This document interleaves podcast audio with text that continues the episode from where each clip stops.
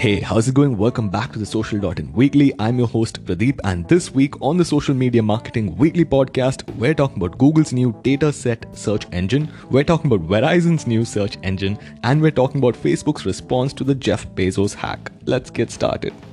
The first story of the day has to do with Google rolling out a new search engine, the Google Dataset search engine. This has rolled out of beta today and has indexed over six million tables. An example of a dataset is the number of cats in Norway between two thousand ten and two thousand eighteen. You can now use the Google Dataset search engine to add additional filters to your search. For example, you can ask it to show only images or tables, and also Google has added additional information about the dataset. It is highly entertaining and you can check it out today.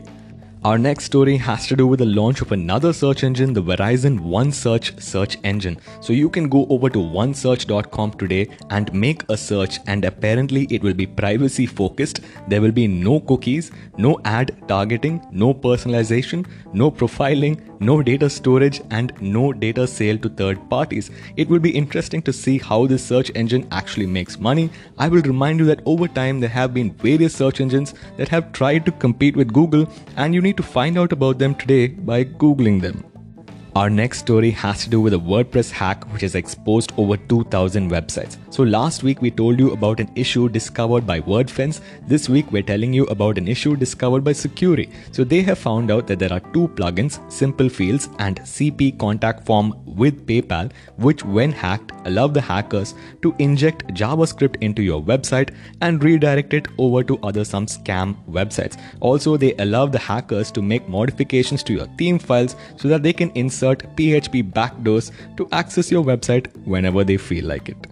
Our next story has to do with the hack of Jeff Bezos' phone. So last year, Jeff Bezos' phone, who I will remind you is the world's richest man and the owner of Amazon and of the Washington Post, his phone was hacked, and details of his affair with Lauren Sanchez were leaked all over the internet, and it led to the world's most expensive divorce. So a security firm which was hired by Mister Bezos to find out what had happened has recently discovered that Bezos received a WhatsApp video file four point two two megabytes from Mohammed bin Salman, the crown prince of Saudi Arabia, and his phone was hacked. Facebook has responded and said it's all of the iPhone's fault.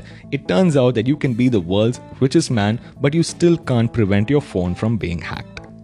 Our final story of the day also has to do with Facebook, and they're rolling out a dark mode for Android phones finally. So Android Police has discovered that some users have got dark mode on their Facebook apps for Android. Like all things Facebook, this is kind of half-baked, with some sections of the app also being in light mode and the app also switching between light and dark mode for some random reason. This is similar to WhatsApp, which in its latest beta has also rolled out a dark mode, and this is not an actual black mode but a dark mode with blue or green accents.